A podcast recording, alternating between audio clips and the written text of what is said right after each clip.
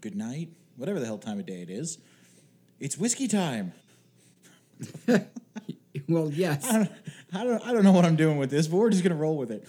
You're listening to the Wit and Whiskey cast, ladies and gentlemen. My name is Mark Rossetti Jr., and you can tell I'm a little giddy already today. And as always, is the Robin to my Batman, DJ Gagnon. I'll take it. Robin's better than Batman, anyways. I See, I knew that you would be the only person on earth that would like that intro. Yeah. Like, I just, I know my audience now. We're what, 30 some episodes in? I know my audience. Yeah, catered to the bunny. Well, uh, we are here once again, folks, to pick up where we left off last week with some of our mm, spicy opinions on the world of digital video games. And uh, buckle up because it's only going to get hotter from here. Oh yeah, there's there, there's some. Uh, whew, we're, we're going ghost pepper today, folks. Yeah, it's it's not going to end well. It's not going to get any better. So if you had hope of our trash opinions getting any better, just no, it's not. I'm sorry. I mean, I'm not much better. I am better, but I'm not much better. Yeah. So there is that. But all right, uh, before we jump into that and just piss off, you know, the eight remaining listeners that we have, what'd you do this week, brother?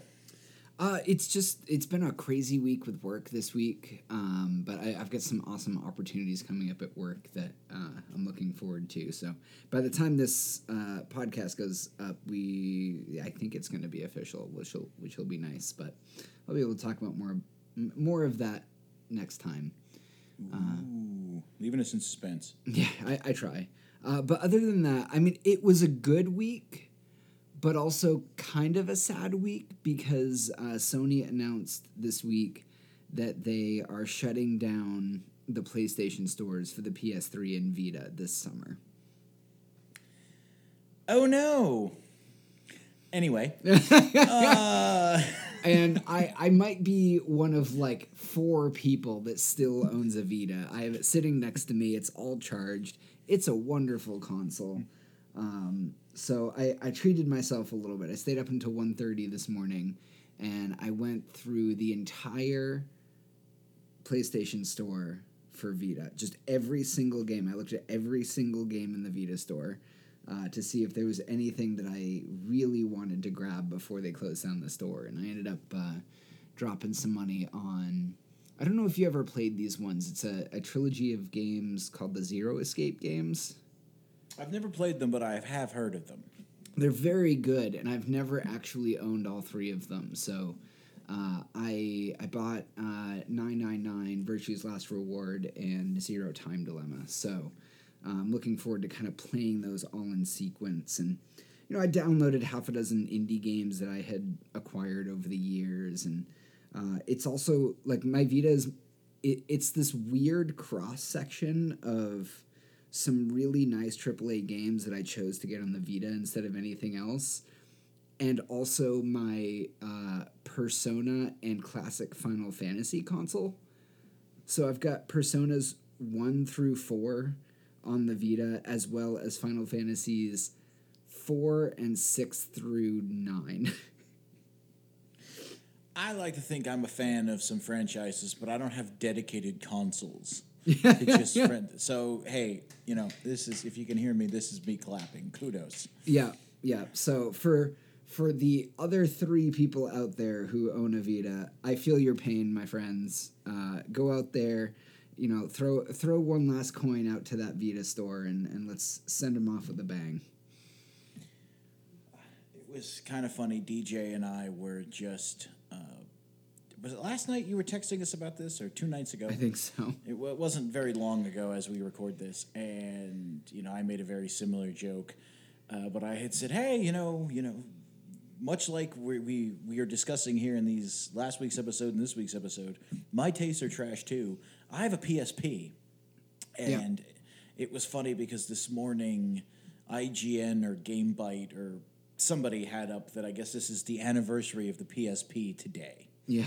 So that just made me chuckle. So if you still have any UMD discs laying around, uh, you know, pour one out for the PSP. Yeah, yeah, it's all it's all the same. I mean, I I've got a PSP three thousand somewhere in the basement that I, I want to dig out and recharge and see if it uh it still works. But yeah, I it's we should do a console war at some point on I, I don't know like the DS and the Vita or the Game Boy and the the PSP. That there's probably a console war there that it, you know is in between generations, and you'll win it hands down. But I just it's the little console that just couldn't. No, that was the Saturn. We already talked about that. and for the record, uh, at, well, you know, if you're listening to this far into the future, long after it's recorded, this won't be true. But as of right now, as of us recording this, our Saturn versus N64 episode is our most downloaded episode. Oh wow, like by far. That's awesome. So, So people we got six like on that, that. one. Uh, actually, it's eight. Believe it or not. That's pretty good. Um, so you know we're we're getting up there, uh, uh, but people really seem to enjoy the just the vile hate we were spewing at one another during during that episode. That'll be fun. I we got to keep those going. I can't wait to get to the Cube era. Maybe season three. Season three, I think that'll be the big gauntlet. Nice. We'll throw What, it down. what about you, buddy? How was your week? I've been embracing nostalgia this week. Oh, And no, not in a professional historian capacity. Uh, it just it seems to keep finding me. Uh, you know, I've mentioned off and on that I dabble with uh, nitro powered RC cars, uh, methanol powered RC cars, and I was looking to buy another one. So I went to our local hobby shop, and instead, I ended up, well, instead of buying another 70, 80 mile an hour gasoline fed rocket, I ended up buying a large, slow, electric powered truck. But I had to, because it was Bigfoot. He uh, a few years ago, the Bigfoot company released a 110 electric RC scale model of Bigfoot One, the original monster truck. oh, I loved that one.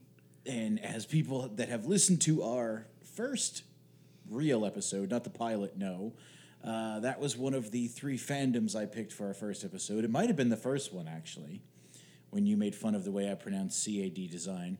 CAD.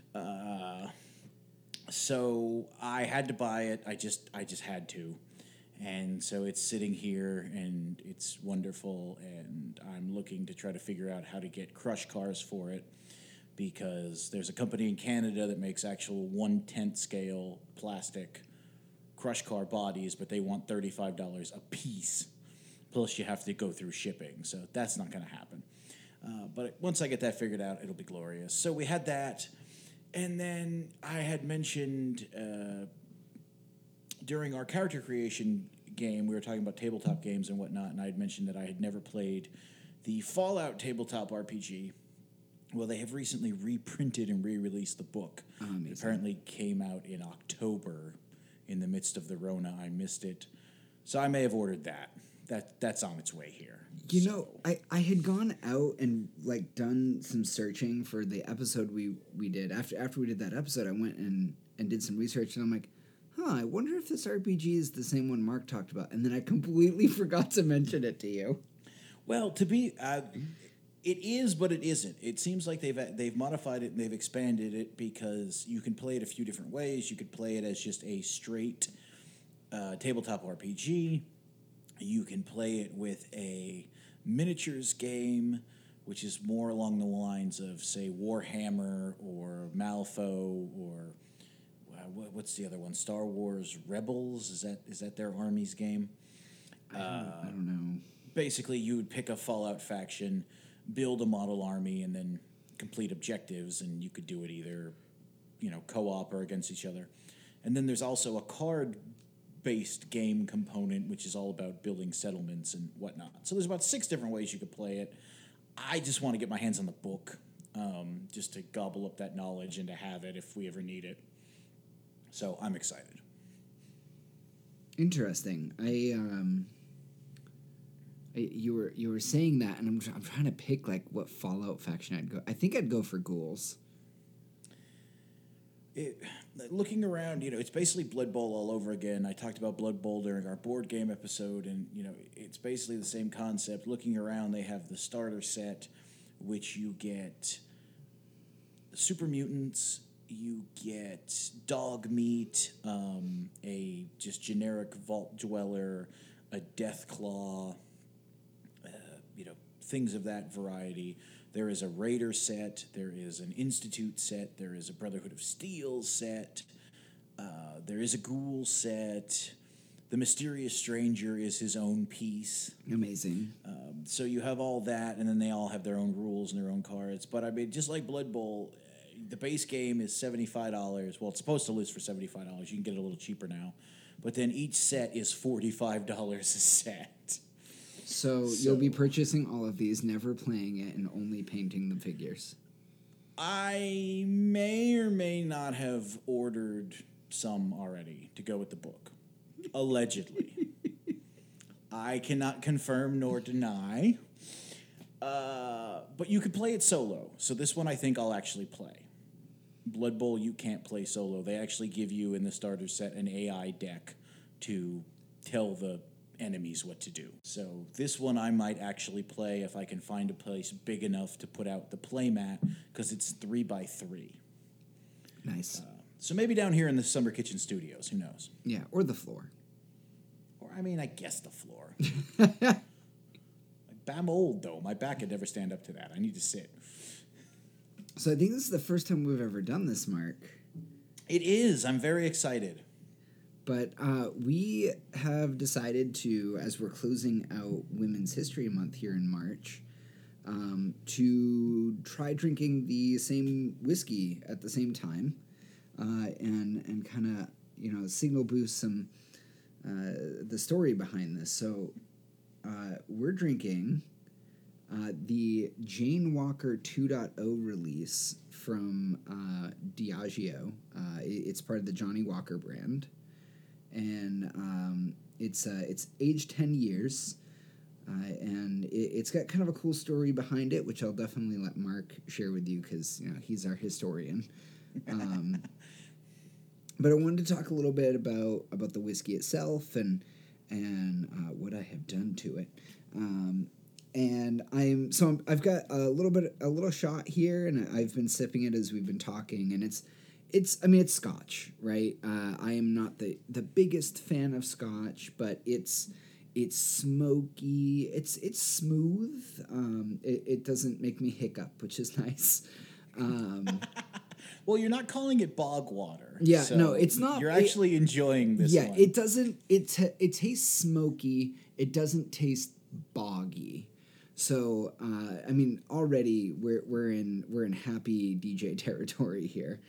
Um, but it's good. It, uh, it it's it's a dark color. It comes in this really beautiful box and and bottle.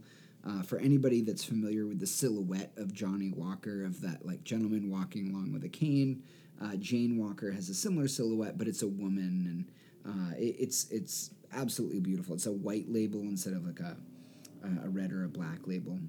Which is interesting because officially, according to the distillery, this is an offshoot of Black Label. Yeah, But it's a white label, and uh, the walking lady is red. Yeah. So they're just confusing all of their brands on this. it is. Yeah, and it's definitely deserving of that black label. It's it's really it punches you in in the uh, in the taste buds with that smoke. And uh, I mean, I I have nothing bad to say about smoke. My my go to whiskey is still Jameson Black Barrel. So it's good. It um.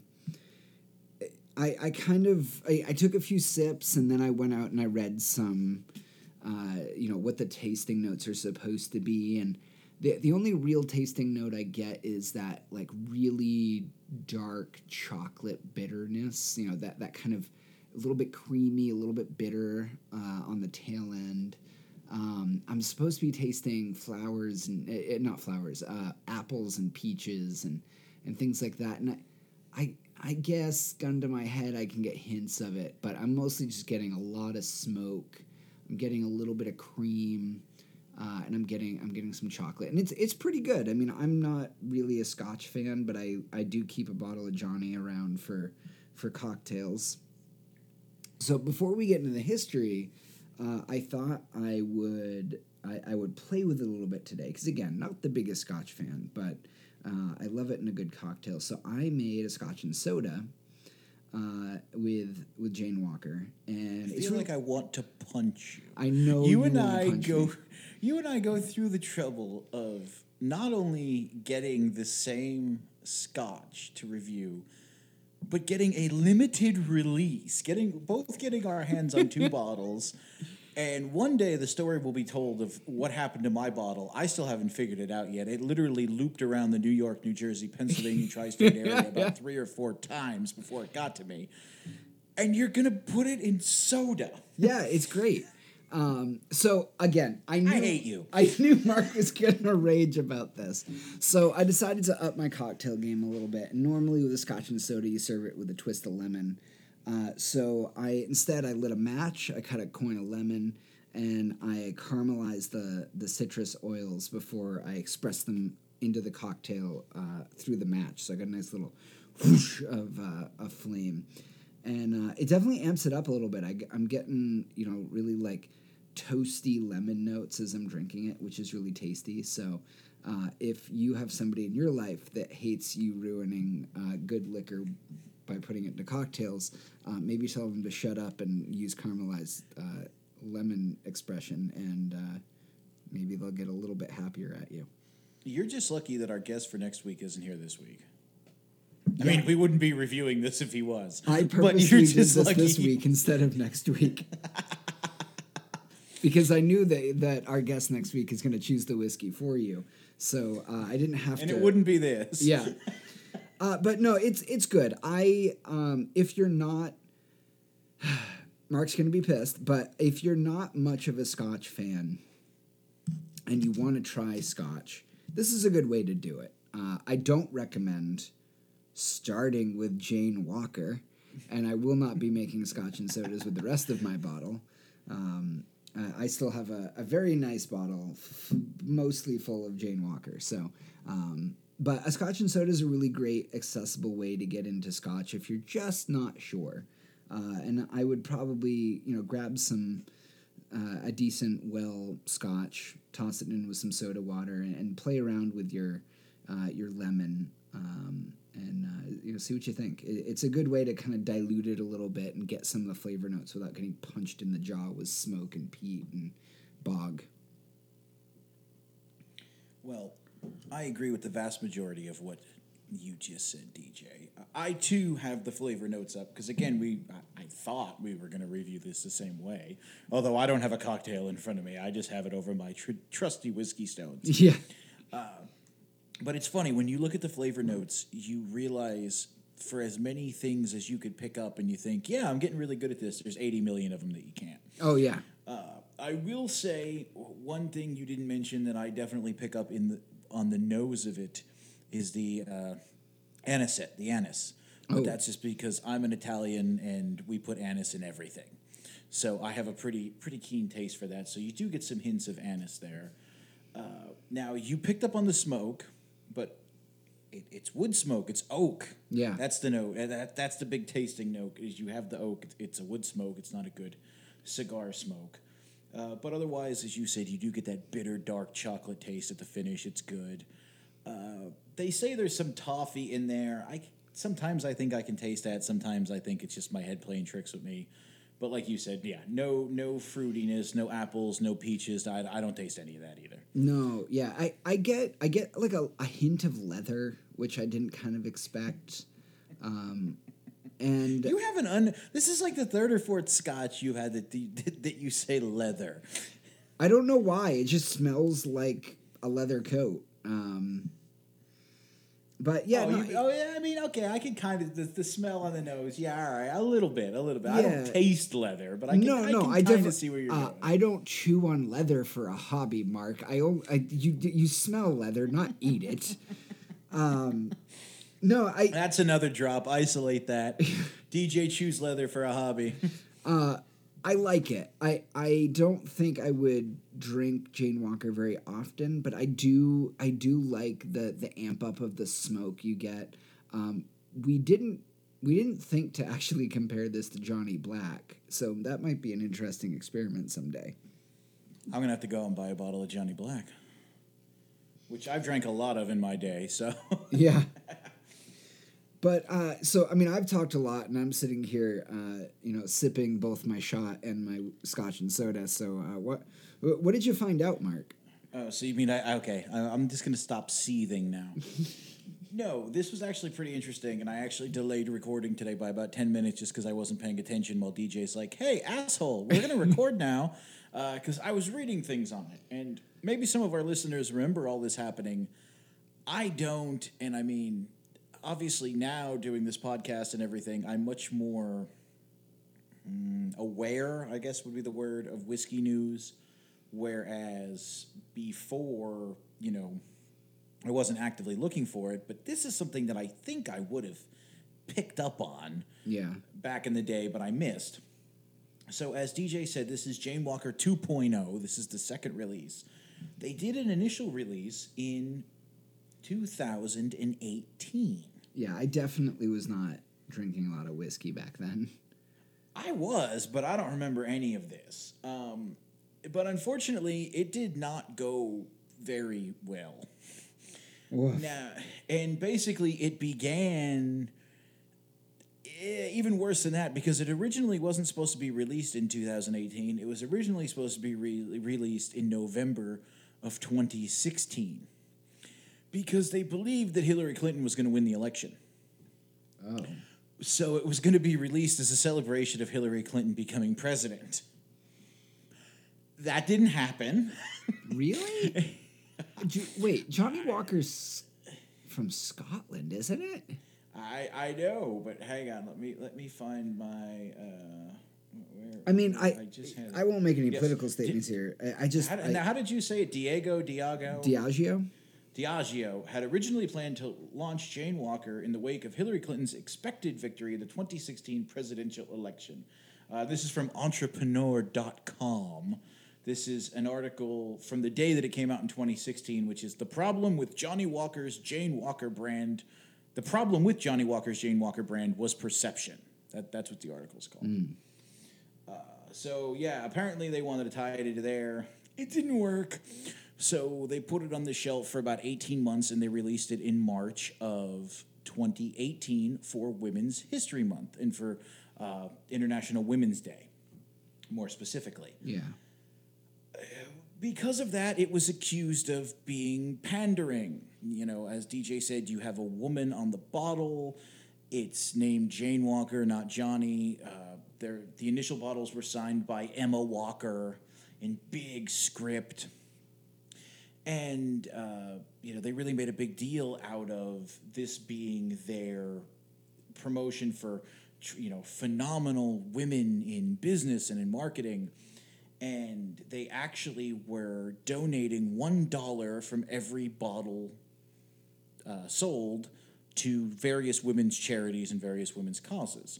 So they the initial release was two hundred and fifty thousand bottles, so quarter of a million dollars was going to go to all these different causes. The public, being the public, hated it, and it drew some comparisons to the Dodge La Femme, which, if you don't know what that is, I don't blame you. It's an early 50s Dodge car that was built specifically for women. It only came in pink and was, instead of a cigarette lighter, it had a stick of lipstick in it and just all these ridiculous, Well, horrific yeah. things. Now that sucks. Yes, and even in the 50s, people were like, no, just no. But for whatever reason, this was being compared to that, uh, to the point that the uh, CEO, vice president, I'm sorry, jo- Johnnie Walker brand vice president, Stephanie uh, Jacoby, actually had to go on to uh, the Late Show with Stephen Colbert. And I don't remember any of this, but when she was on the Late Show, she said Scotch is a category that is seen as particularly intimidating to women. Yeah, uh, not the best choice of words. Uh, and because of that, Jane Walker is a really exciting opportunity to invite women into our brand. Oh God. Yeah. I've never had a statement make my sphincter tighten up so bad quickly. Oh my God. Yeah, no, I was reading that when you were texting me earlier, going, there ain't no way she said that. But apparently, she said that. That's so tone deaf. It's so tone deaf, and when you. Now, here's the thing. I mean, we've all. I mean, I've done TV. I think you've done TV from time to time, especially if you're not in acting or whatever, you get there, especially if it's a show like that, the cameras are on, you have people in front of you, you freeze up, you panic, hey, whatever. This doesn't sound like that. Yeah, but rampant sexism doesn't generally fall out of my mouth. No, no, no. But e- but even let's assume that that happened. This this sounds so well, too well put together to just be a panicked, you know, uh, and Diageo is a out. huge fucking like Exactly. corporation. What? How the fuck did they not do a focus group on this? Some PR person wrote that and said, "This is good. We're going to give this to our vice president, but because she's a woman, it'll be okay if she says this." Yeah, it's good to alienate an entire gender that actually does enjoy scotch. What the fuck? Yes. Uh, so, you know, instead, basically, they released it on International Women's Day, eh, but instead of trying to make it as a scotch supporting women, which in the background it was, because they were donating to these charitable causes and blah, blah, blah, they just made it as a scotch for women. And uh, obviously, you know, "Arr, rough and tough manly men aren't going to drink that because that's for the girls. And women are like, hey, fuck you. That reminds me of like growing up. My dad had all like his his wood shop, right? He had all of his tools in the basement. And on the first floor, we had one set of tools, and it was like a pink tool case that my mom had bought when she got her first apartment. And I just, it's just tone deaf. It's like women need to fix sinks. Women do enjoy scotch. Like, can we not be shitty about this? Well, uh, Miss Jacoby did later try to put the genie back in the bottle. Would you like to hear her follow up? Yes, please tell me that what we're drinking is not quite as problematic. No, well, this this is this is still the ending. We'll we'll, we'll put the cap on on uh, the first release, and then we'll move on to what we're drinking. Okay. To, to put a cap on the first release, uh, Stephanie Jacoby said this wasn't about making a whiskey specifically for women. We would never make anything that's quote unquote for women's palates only. Taste buds simply have no gender. True. Not what you said the first time, though. That's that's good. Yeah. There wasn't a but in there, was there? No, there wasn't a but, and there weren't any ellipses, so they didn't trim the quote at all. So we have that. Good. So um, they learned their lesson. They got burned pretty bad on the first release of Jane Walker. They didn't. I mean, they sold the 250,000 bottles, but I think it took them a good amount of time. They got tremendous negative PR from it. They were just a laughing stock. So they waited roughly another 18 months. Actually, a little bit longer than that. I think it was originally going to be 18 months, and then the Rona put it in put it uh, into uh, back, push push it back. So here we are now again for uh, Women's History Month, and it just released uh, on the seventh for International Women's Day. But you have Jane Walker 2.0, and now this is to this specifically is being marketed as a celebration of the talented, bold, and pioneering women who make some of the world's most pioneering and beloved spirits. Okay. So they're going to tie this into a campaign of women distillers and women brewers this time. Okay. A lot smarter. What they should have done the first time. Yes. Uh, so now, this second one is it favors whiskey from Cardhu, a nearly 200 year old distillery in the hi- heart of the Speyside. So no wonder why you like it, DJ. that flourished under the leadership of one Elizabeth Cumming. This pioneering woman ultimately sold Cardhu to the Walker family in 1893, but she played a significant role in the foundation of our brand's great history. Now, that's a hell of a lot better. Oh my god. I've been holding my breath this whole time, being like, please tell me I'm okay. Like, we didn't just completely fuck up our, our episode by being super shitty. No, no, no, no. It, it- and it gets better as well because Emma Walker is back, bless her. She's uh, fronting the project again. And this time she's got kind of a little sass. You know, she, she fell by the wayside. They're not letting Stephanie Jacoby talk this time, which is great. Yeah. And Emma Walker is claiming that she has, and I believe it with everything that they own, access to just over 10 million casks of, dis- of maturing whiskey from distilleries across Scotland. And with her extensive scientific research and her years of family spirits industry background, she has created a scotch with a precise palate and understanding of flavor for a well rounded and smooth whiskey for men and women. Yes. Oh my god. That makes me feel so much better. She goes on that Jane Walker by Johnnie Walker is a celebration of the pioneering women who stretched their boundaries, which is why the woman is stretching, she's striding on the bottle, uh, throughout the history of Johnnie Walker. And this whiskey is an excellent example of both the depth of flavor and innovative blends that we create from our incredible reserves. Hell yeah. And this apparently is going to be the first release in a series uh, from, God, how the hell did you say it again? D- D- Diageo. Diageo. I, I'm bad today, but uh, it's apparently the first release in Diageo's Craftswomen program. Nice. Yeah, I think um I think that's awesome. I can't wait to see what they do next with it. I mean, it's a good scotch. I, I wish I was uh, more of a scotch fan to enjoy it even more, but I mean, I one of my very dear female friends, uh, Ruth, was the first person to ever really introduce me to a scotch I liked. So, I mean, oh my god, I'm so glad we're not being problematic with this. I, I was on the edge of my seat hoping you weren't going to say, and so we just fucked up Women's History Month. No, no. See, I had to terrify you there to bring you back home, but do you see now why I was so intrigued before? I know, it's fascinating.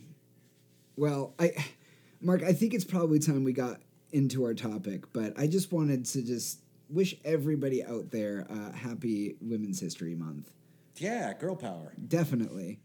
All right, come at us with your your second hot take. I set you up for this Ah, one you, yeah, I'm nervous about this. Okay. because because you know the game I'm talking about.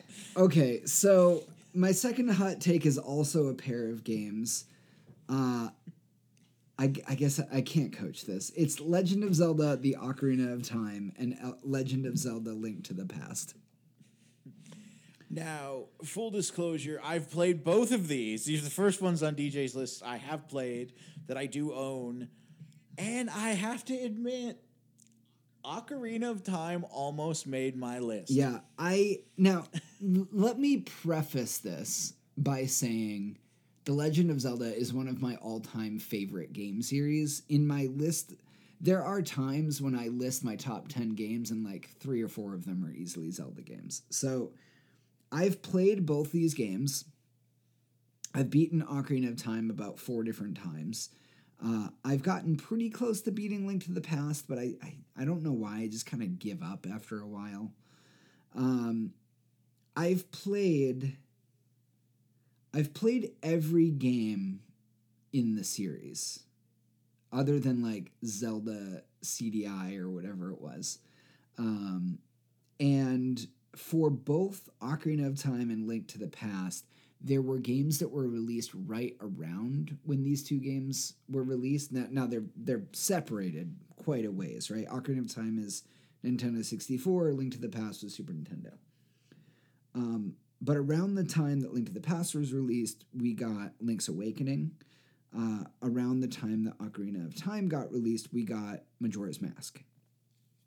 And to me, while I recognize it's kind of like I feel like Ocarina of Time and Link to the Past are like the Beatles of video games.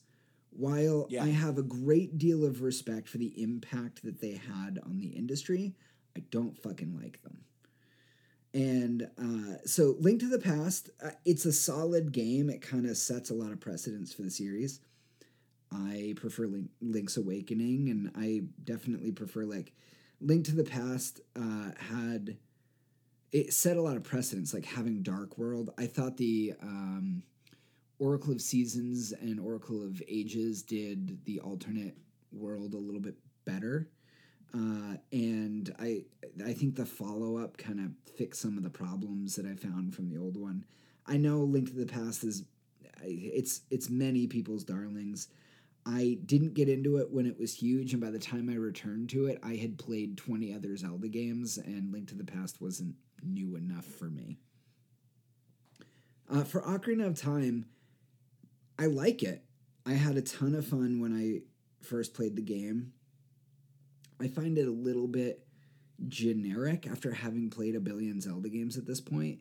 But I think I mean it's it's not derivative, like it is what what is at the root of most modern Zelda games at this point.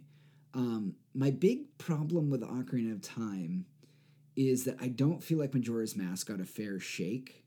And Majora's Mask was almost on my underrated list. Um, but Majora's Mask, in my opinion, improved on Ocarina of Time in every single facet, every single way. Um, and I, I think it's a superior game. I think it has a superior story. I think the the friendships you make along the way are way more compelling. Um, I I think Ocarina of Time did a good thing for the series. It's just it doesn't rate in my favorite video games even close. I think it's just because it was the first to do what it did, it gets a lot of hype in the industry. Um, and same thing with Link Yeah, to the I mean, Past. it, it's a lot like Seinfeld. I mean, there actually is a, a trope now just called Seinfeld is unfunny Mm-hmm. because Seinfeld did so many things first that are now just taken for granted. That if you watch it now, and I'm guilty of this, I, when Seinfeld was on TV, I watched it every week. I never missed an episode. Yeah. Now I can't stand yeah, it.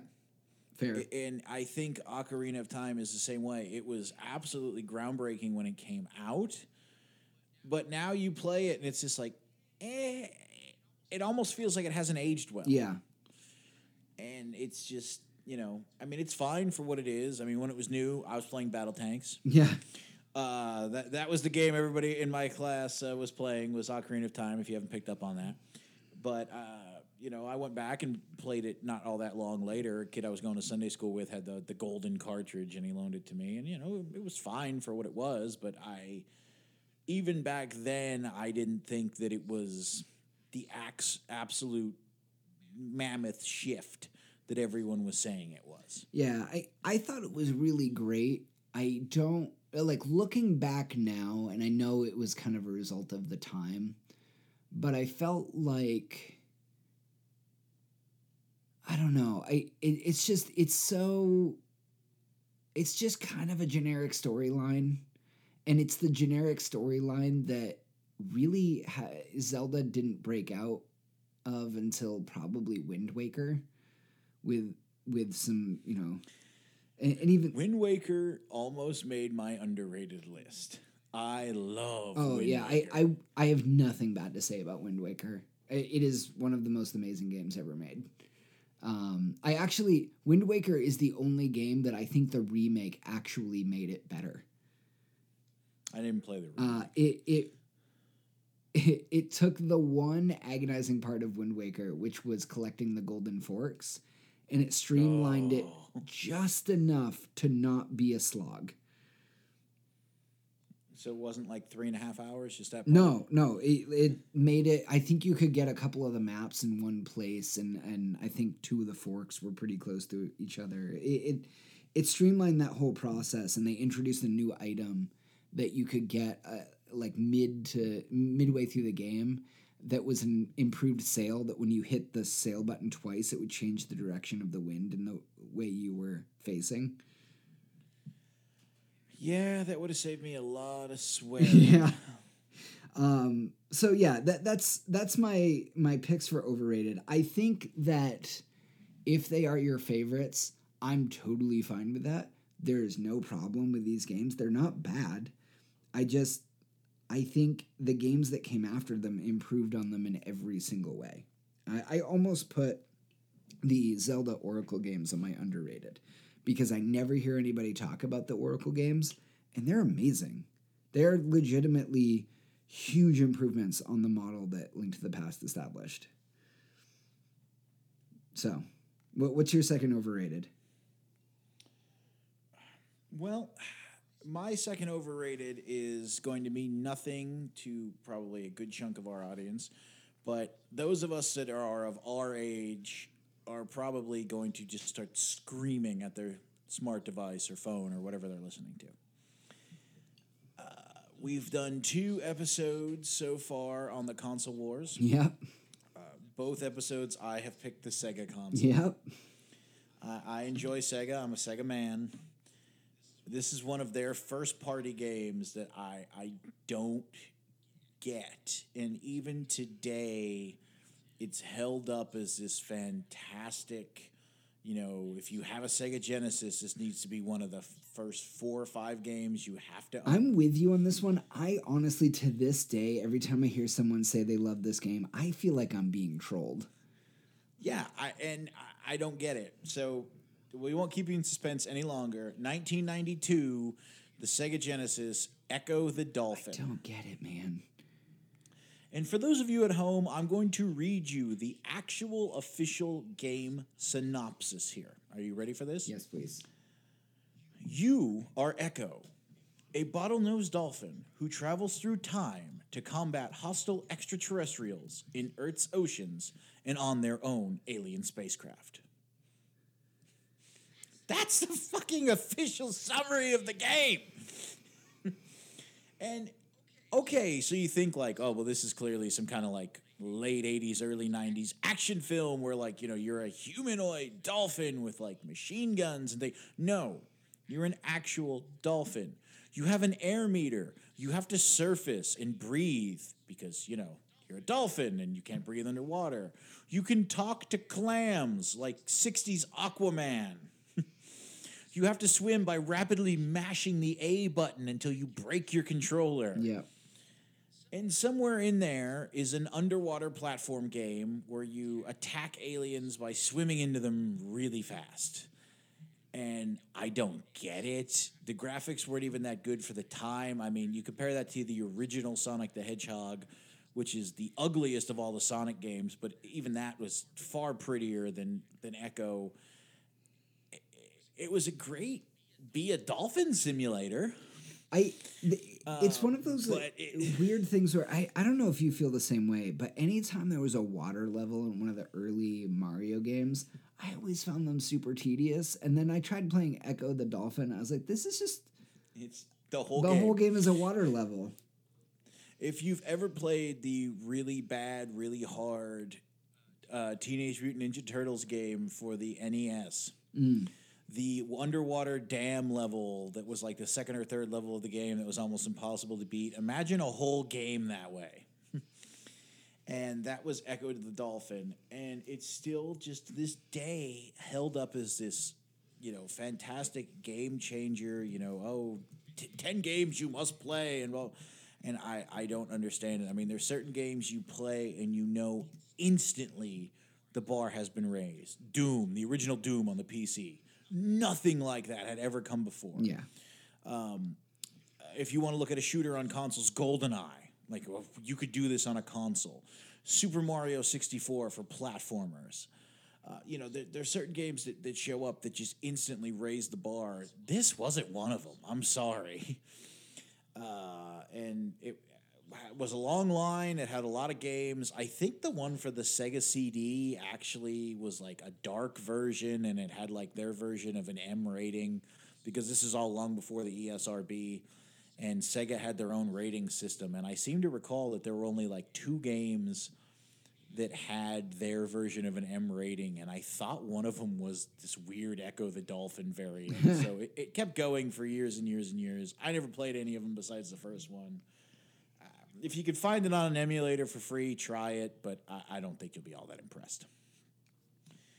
What's uh, what's your second underrated? My second underrated, and I, I had to re-look this up to see if they ever did anything else with it. And it's a little bit infuriating that this never got a follow-up, but some of my favorite games never get sequels, so I, I'm not surprised. Um, it, it's a little known game that came out for the the Cube, the PS2, and the Xbox. Uh, it it was uh, it hit North America in November of 2003, and it's called Metal Arms: Glitch in the System. Did you ever play this? I have actually on your recommendation. I, I forget what we were talking about, but we I think we were just talking about the GameCube the one day, and you had mentioned it, and I had no idea what you were talking about. And by the end of it, you had convinced me. And yeah, it's it's pretty good. Yeah. it's a lot of fun and it, it has no reason to be this fun. Um, and, and the the funny the funny thing that I thought um, around this is that it's the same company that made Hydro Thunder. Another game that had no reason being anywhere near as good as it Yeah, was. but it's still I, Hydro Thunder is my favorite arcade game, of hands down. Um, so Metal Arms glitch in the system was uh, it, there were no humans in the game whatsoever. It was all robots, and uh, it was about this. Um, the the the scientist who caused like part of a robot uprising to he like created this evil dude named General Corrosive and Corrosive created a bunch of soldiers and any the soldiers and General Corrosive enslaved all the droids on the planet and if a droid revolted he got deactivated and you played one of these droids. And it's it's a, like a third person shooter I think it's third person. I, I would have to play it. It's been probably 10 years since I picked it back up. Uh, but I, I beat this game like four times. Like, I just, I loved it. I couldn't get enough of it. The guns were all weirdly unique. You know, you, you had your traditional, like, pistol and you had a, a shotgun type game, but, like, the, the shotgun was, like, it was like a rivet gun that did, like, a spread blast. And there was, like, a precision gun that that shot razor blades that tore up uh, robots from the inside. And depending on how you shot the razor blade one, you could disable the limbs of your the robots you were fighting. Like just it was weirdly detailed and had no no reason to be as good as it was. And uh, I I just remember uh, there was uh, the shopkeeps in the game are really funny. And like, there's a big tall guy who doesn't talk. I think they were they might have been based on like Penn and Teller or something like that. Um, but the the shorter one uh, was like, ah, wise guy, huh? And, you know, a little Callaway, and uh, he uh, he. Anytime you would walk up to a shop, if you purchase something, he'd say something like, "Cash or card, paper or plastic," and it was just this great interaction. They were they were just these great bit characters that would show up everywhere. So I, if you can get it, I, I assume it's probably pretty cheap these days. Um, if you get it on like Cube or PS2, I, I love it. Uh, Metal Arms glitch in the system. It's so much fun, man. Yeah, I imagine. Uh, I would say if you're going to look for it, look for it on the PS2 because, um, like most Cube games, it, I don't think it had that great of a printing. No, no. Basically, if it didn't have Zelda or Resident Evil in the title, most Cube games are pretty hard to come by for acceptable prices anymore. Yeah. Uh, so what's your second underrated? All right. Well, I'm gonna I'm gonna pick this one so we can end on a really happy note with the other one, but I'm going to take Fallout Four. Yes. So we're gonna go super recent here. Now, before you all get out your torches and pitchforks, I have played every single Fallout game, even the ones you've never heard of. I've played Tactics. I've played Brotherhood of Steel. I have the board game and the expansion.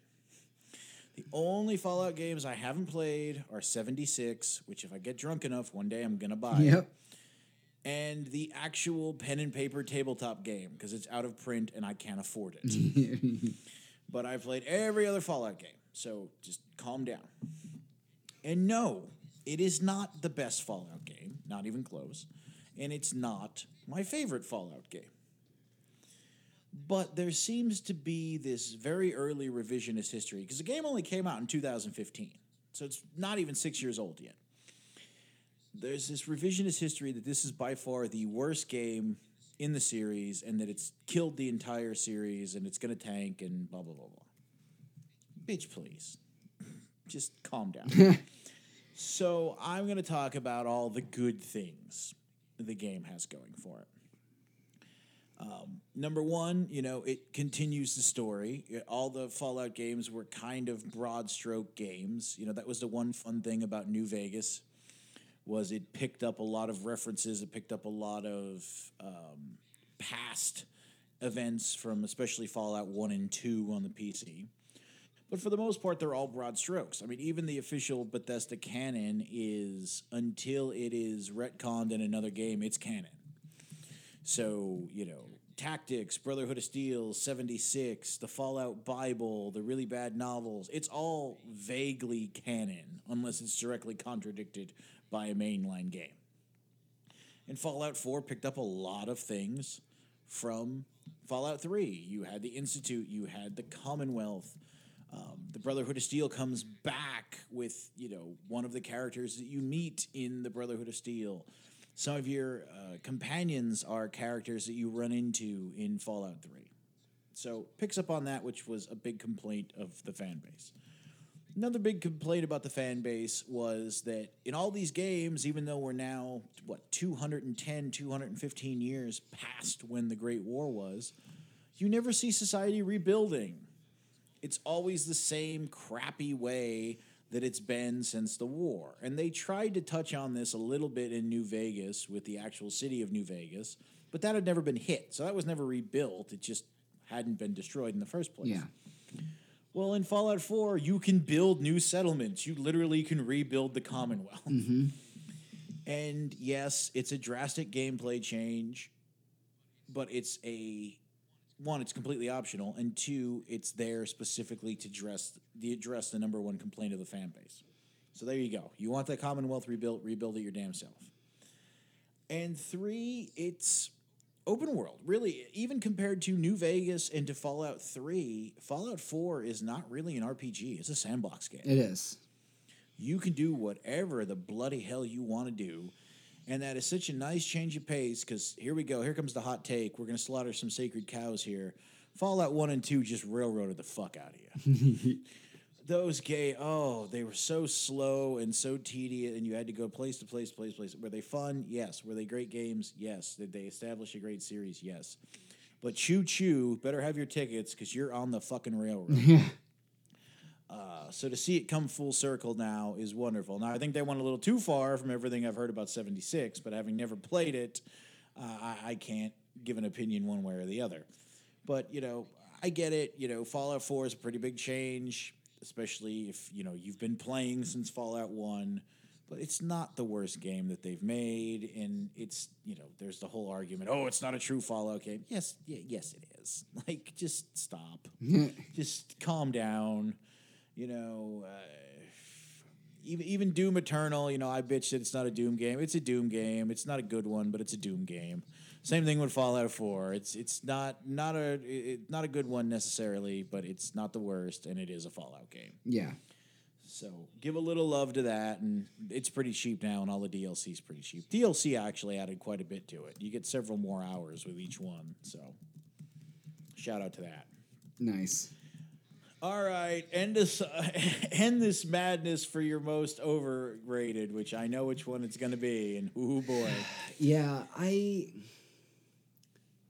It's Minecraft, guys, and uh, which again I've never played. yeah, I, I and I do own it. Uh, I own it on the iPad, and I, I have it on Steam. I think I even uh, had like a free copy on PS3 for a while, and I. I confess to not getting it. Um, I I grew up playing with Legos as a kid. I love like creative building and stuff like that.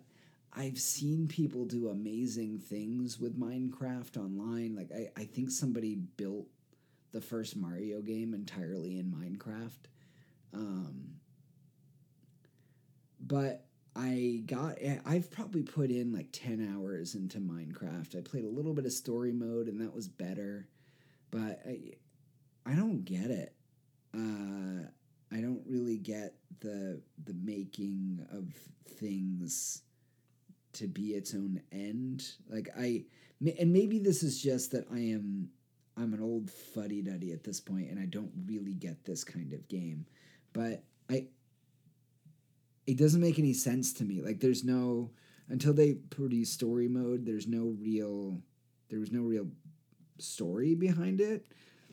The graphics were very, you know, m- blocky Minecraft graphics that don't it doesn't doesn't really appeal to me.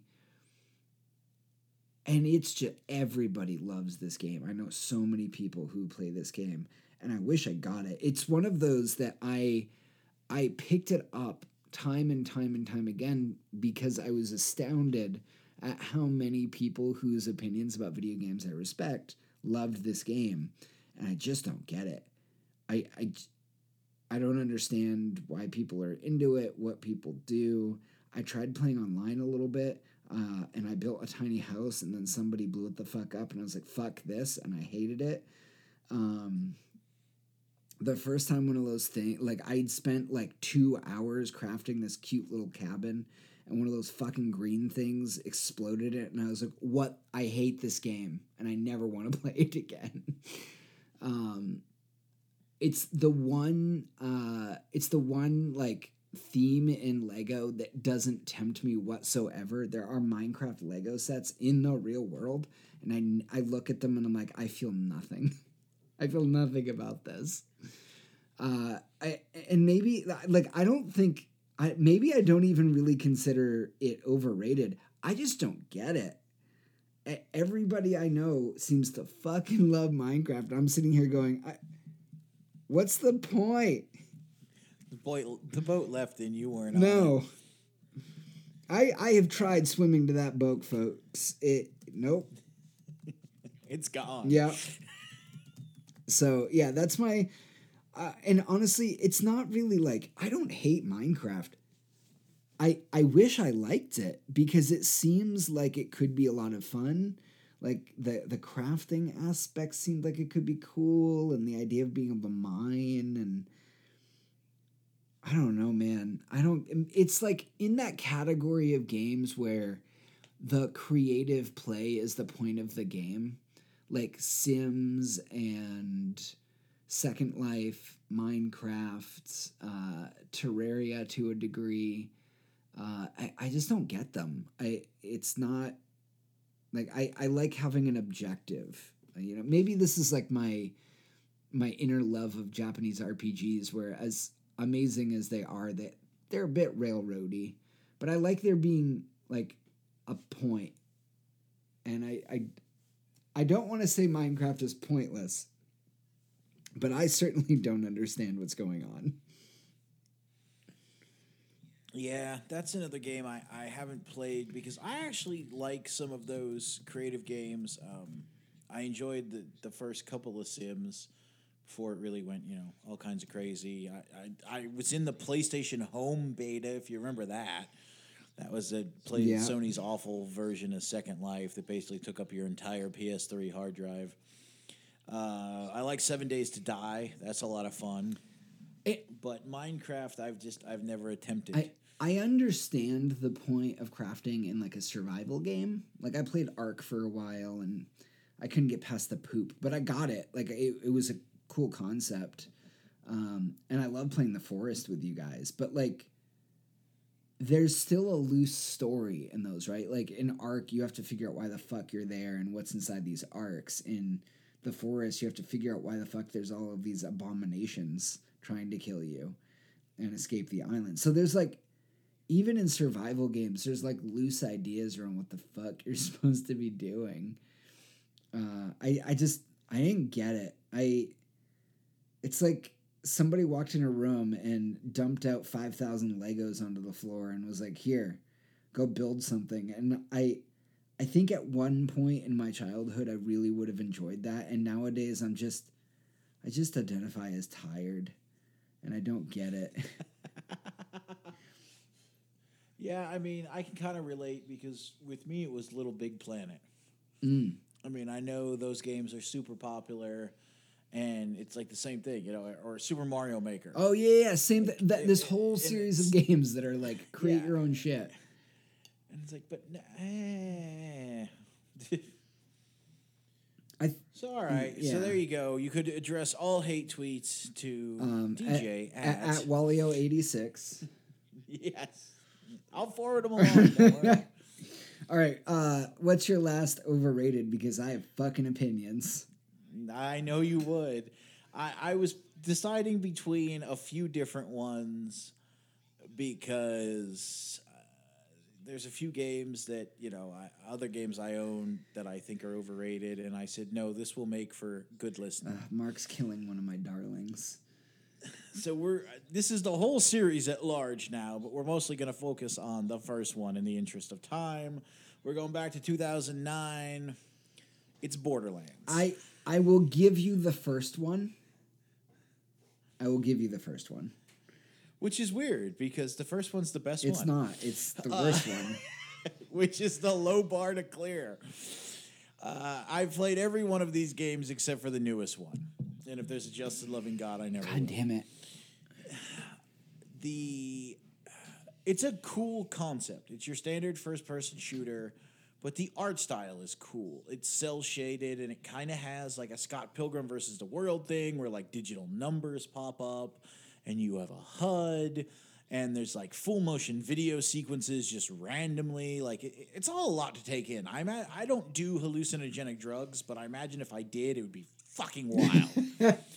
um, and I mean even just looking at it it's cool. It looks neat it has some fun characters. Um, I liked the guy who drove the bus. Yeah. I don't remember his name, Uh, but he was funny. Yeah, he's pretty good. Marcus, yeah. Um, you know, and it has a decent enough shooting system. You know, you run and you gun, and the story is that you are vault hunters and you're searching for this mysterious vault that nobody knows what it is. Is it like the Ark of the Covenant? Is it the Holy Grail? Is it treasure? Is it weapons? Nobody knows. But you know, you're there and it only opens once every so many millennia on this distant space colony planet that you're on. Okay, fair enough. Got to kill a bunch of guys. The problem is it's a slog. And when I say it's a slog, I don't just mean that it's grindy, because it is. Um, but I like grindy games. I mean, my number three game on the PlayStation 4 little This Is Your Life bullshit that they put out at the end of the year was Diablo 3. Oh my god. So don't get me wrong, I like grindy games. But this is just there's not really an objective, you know, you have to keep going back to the same place. There's a lot of backtracking, there's a lot of killing of the same enemies. And it keeps going. Every time you get you think you're at the next point, no. And every time you think you're at the next point, no. Blah blah blah. blah. Oh, then go back here, then go back there. The other problem, at least I had, and I'll admit that I think this is more of a problem with the game system, like the engine, than it is with the game itself. Just random chance. Is they advertise on the back of the box for the first game, and I know because I looked it up because again I was playing all these again this week to ready myself.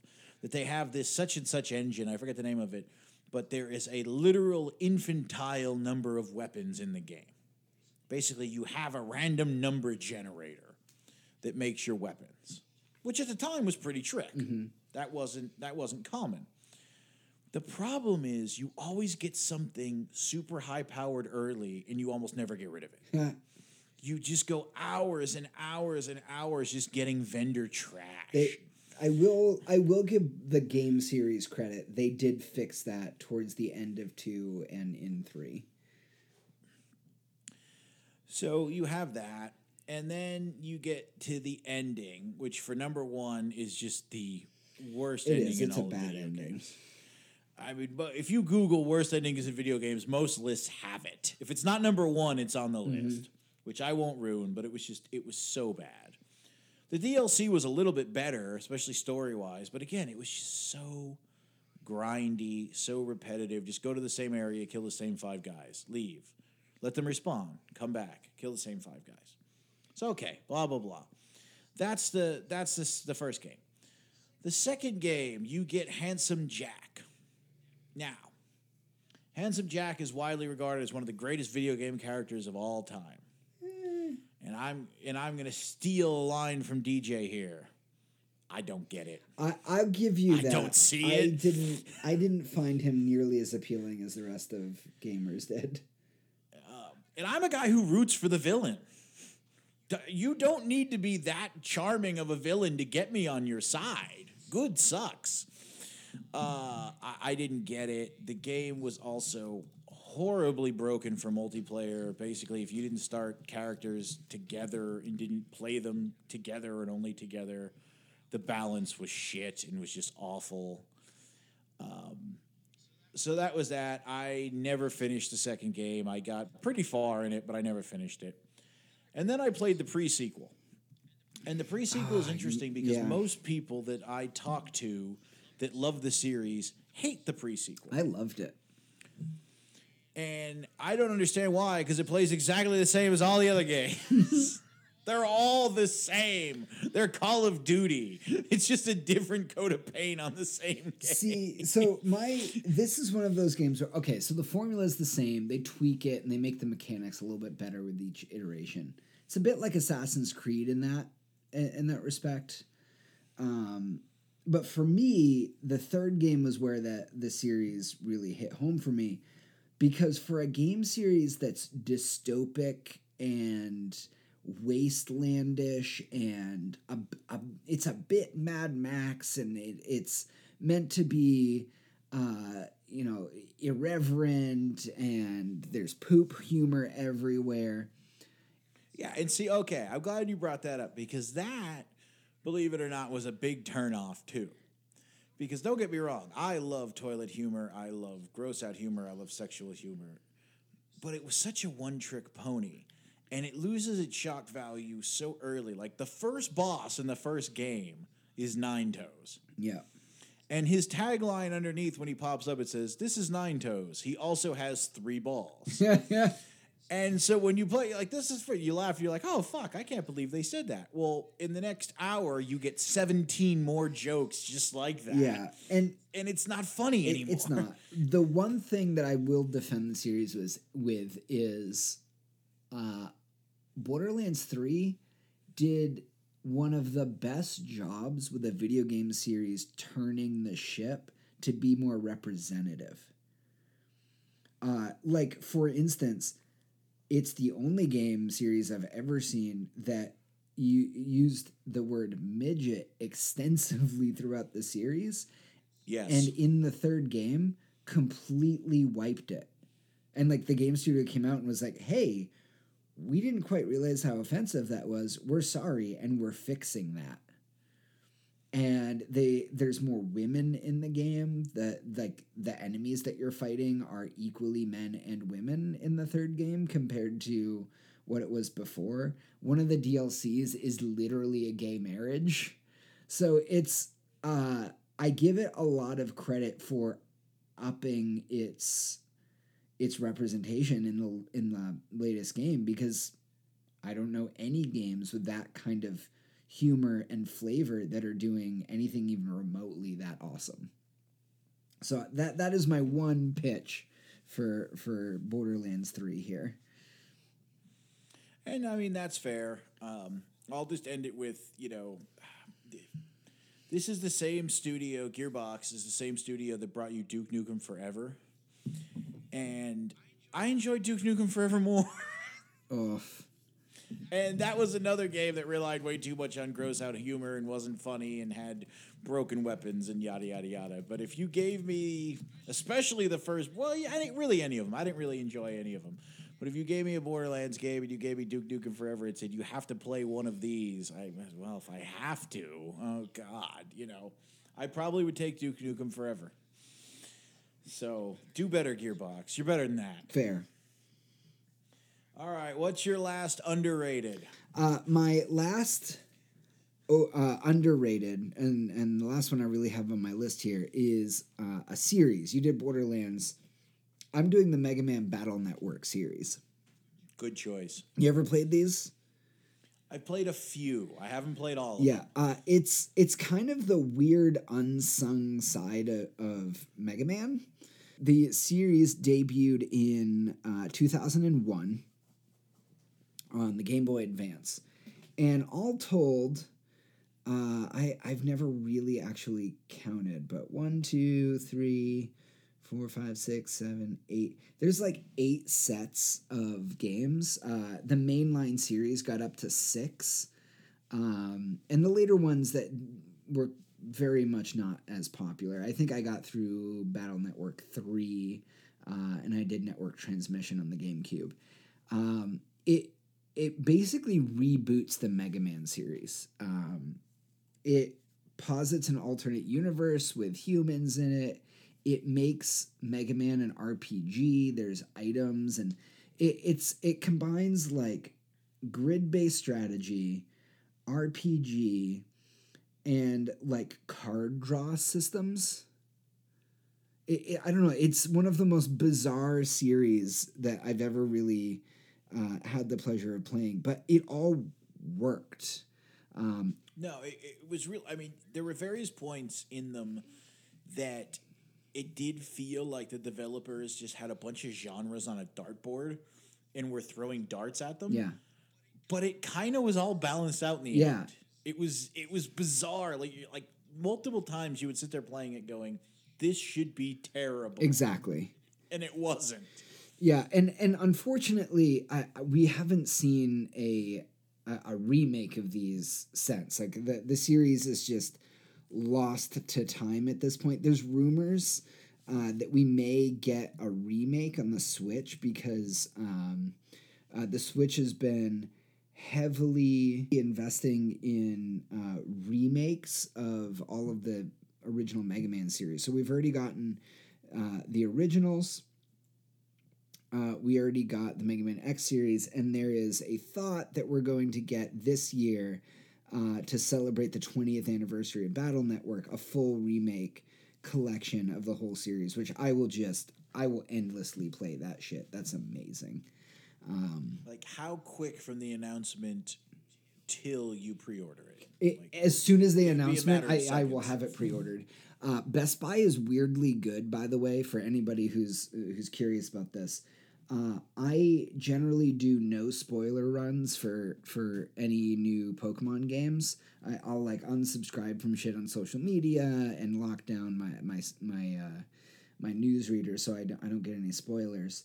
Um, and the only way I can really do it is that Best Buy, as soon as a big announcement trailer is done for uh, any new game, Best Buy is the first site that always has pre orders open. And they generally will have the pre orders out there before the covers of the games are released. And they honor their pre orders. Like if you pre order it that early, it just sits there and then they'll send it to you when, when you're done. So uh, for Pokemon Gen 8, I pre ordered both games on Best Buy's site. Didn't even know what the covers. The I got the games in my hands before ever seeing the covers of the games. He's that diehard. Yeah, it, it's a lot. I of fun. remember going to PAX with him, and we had to keep going around the one side where the Nintendo booth was. Yeah. So we wouldn't accidentally catch a glimpse. yeah it's it's a lot of fun if you uh i i would say that's probably my my underrated video game experience uh if you are a huge fan of a video game series try it J- just try it as soon as they announce that next entry into your favorite series uh lock down your social media so it doesn't add sh- add show you anything related to it. And like if you've got a newsreader just set it to to um, headlines instead of showing you any images. And it's a really easy way for you to just be able to live that that 90s video game life right? Uh, when we didn't know a video game was out until we saw it on the fucking shelf Yeah, I mean the only way you really knew was I mean I if you had any of the magazine subscriptions, but even then you'd get like the previews were seriously maybe half a page, two paragraphs, two or three blurry ass screenshots. Yeah. And that was it. all right so what's your what's your underrated your last one I'm going to end us on the greatest game you've never played. And I know that everyone listening has never played it because nobody played it because it literally forced the closure of the studio because it bombed that hard. yeah And I am ending with The Saboteur. very nice Going back to 2009, or no, this is 2010. I'm sorry. 2009 and 2010 had a, just a lot of both good and bad games. Uh, the Saboteur is basically Walio the game. It takes place during occupied France during World War II, and you are a you know hard drinking Irishman who's very open of his love of whiskey, who is an ex race car driver who fights the Nazis. And it's like, oh, okay, blah, blah, blah. So I remember being in college when they announced the game, and I'm like, well, that's just a day one buy on general principle. Nice. And then I dug a little deeper and found out that it's all kind of, sort of, loosely based on a true story. For you see, there was kind of, sort of, this gentleman. His real name was William Grover Williams, and he was a pre war Grand Prix driver who was living in France, who was recruited by the SOE, which was basically uh, British spy agency, you know, British intelligence. Uh, Winston Churchill called it the Ministry of Ungentlemanly Warfare, which is the greatest name in history for any office. Um, and they basically uh, did a lot of sabotage acts against the Nazis. Most of them, sadly, were captured and tortured and brutally murdered. Uh, their files were just recently declassified, as in 2006, 2007. And Joe Saward, who's a great uh, motorsports journalist, wrote a book on them called The Grand Prix Saboteurs. William Grover Williamson was the biggest one, but there was a few others. And this game is sort of based off of that book, which is really cool. Uh, I was able to get a copy of the book finally. It was very hard to get in America, and so when you when you're listening to this, you, you'll have noticed already uh, for the episode that you know my my crown is flanked by both the game case and the book. Uh, but basically, you know, you're this race car driver. You hang out in France, and it is a completely open world game. It's Pandemic Studios made it, so they're the same people that made the Mercenaries games. They made some of the Star Wars Battlefront games. Uh, if you're a nerd like me, they made the Army Men RTS game. And you could drive around a shrunk down version of Paris. You can blow up. There is literally over 1,100 free play sabotage targets. Whoa. And to get the platinum, of course, you have to get all of them. There are missions. There's like a lot of fun characters. You know, you have the woman spy that is sort of like one of Sean, who's your main character, his one of his ex girlfriends, and they just snipe at each other the whole time. But now they have to work together. And if you know anything at all about history and about the time frame, the game just slaps you in upside the head with references. You know, you have this wonderful uh, German state-funded organization that's winning every auto race before the war, but they're secretly building vehicles and airplane engines for Germany. They call them Doppelsieg, but of course they're Mercedes Benz. Uh, you know, Mercedes raced the Silver Arrows. When you finally steal one of the Mercedes race cars later in the game, it's the Silver Dart.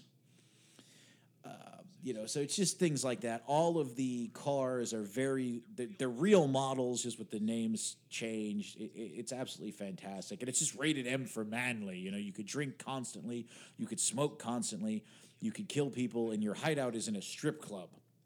And the pre order bonus, this is right when pre order bonuses started. The pre order bonus was a code in the game that turned off the nipple pasties. so, so literally, if you pre ordered the game without doing anything, because they sent you a different version or whatever, the very first image when you boot up the game in an unsinnable skipomatic is a pair of tits. it's the first image in the game. Uh, that coupled with its somewhat controversial stance that makes the French resistance a lot more active than they were in real life, which I'm not going to get into here or there, coupled with uncensored, insane amounts of Nazi imagery everywhere, made this a bit of a hot button game. And it didn't sell very well at all. And Pandemic Studios was forced to close because they lost an assload of money on this game, and 266 people lost their jobs because of it, which is unfortunate. Um, it's a fantastic game, especially if you love open world GTA style games. The graphics haven't held up. I've been playing it this week, and it is pretty ugly, especially for a 2010 game. But the writing is hysterical. Even though Sean's fucking accent is terrible, he sounds like me trying to do a bloody fucking Irish accent. Um, it's bloody terrible, but uh, the gameplay is fun. The writing is fun, and if you know anything about occupied France, it's just like history porn in video game form. So pick it up. It is. It's. I was gonna say it's pretty cheap, but it actually kind of isn't because it's pretty rare. But if you can find it, definitely give it a shot. Oh, and the I for, almost forgot the coolest part of the game, the coolest mechanic of the game, keeping in with this film noir, gritty, rated M for manly thing, is the game starts off completely in black and white there's only subtle little uh, touches of color. Like Sean has green eyes, so you could see the green in his eyes. The Nazis patrolling, you could see their red armbands.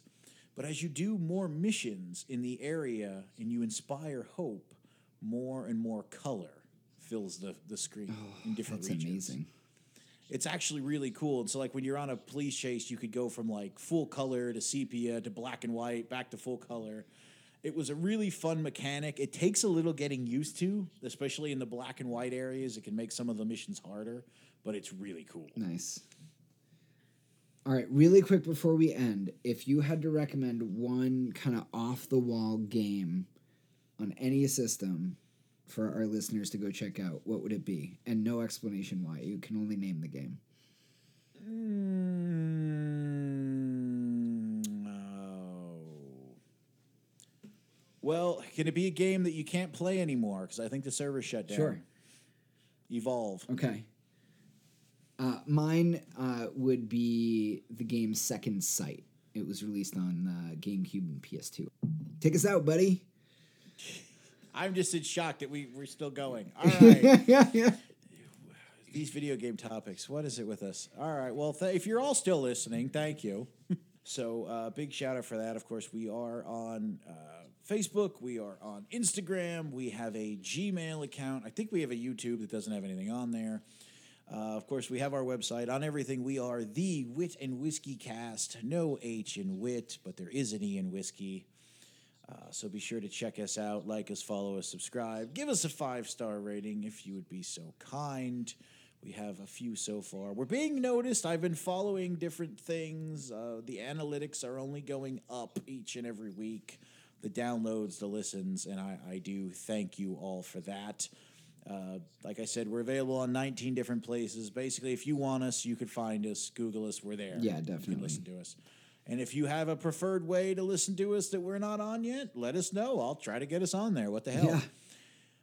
So that's that. Big shout out to Nuno Henry Silva for our intro and outro music. As always, we'll uh, definitely have his info as usual uh, to his SoundCloud in the notes. So just give him a listen if you haven't already. His shit's really good. Go on Amazon, buy his book. Yeah, I mean, you know the drill by now. We're, come on, we're one and a half seasons in. Yeah. And uh, so, should we talk about next Yes, week? Yes, we should. I'm very excited. So next week we're gonna have another guest, and uh, it's gonna be my father. It's gonna be the other Mark Rossetti. I'm excited. and, and there's a reason for this. Uh, we are going to discuss drag racing and whiskey.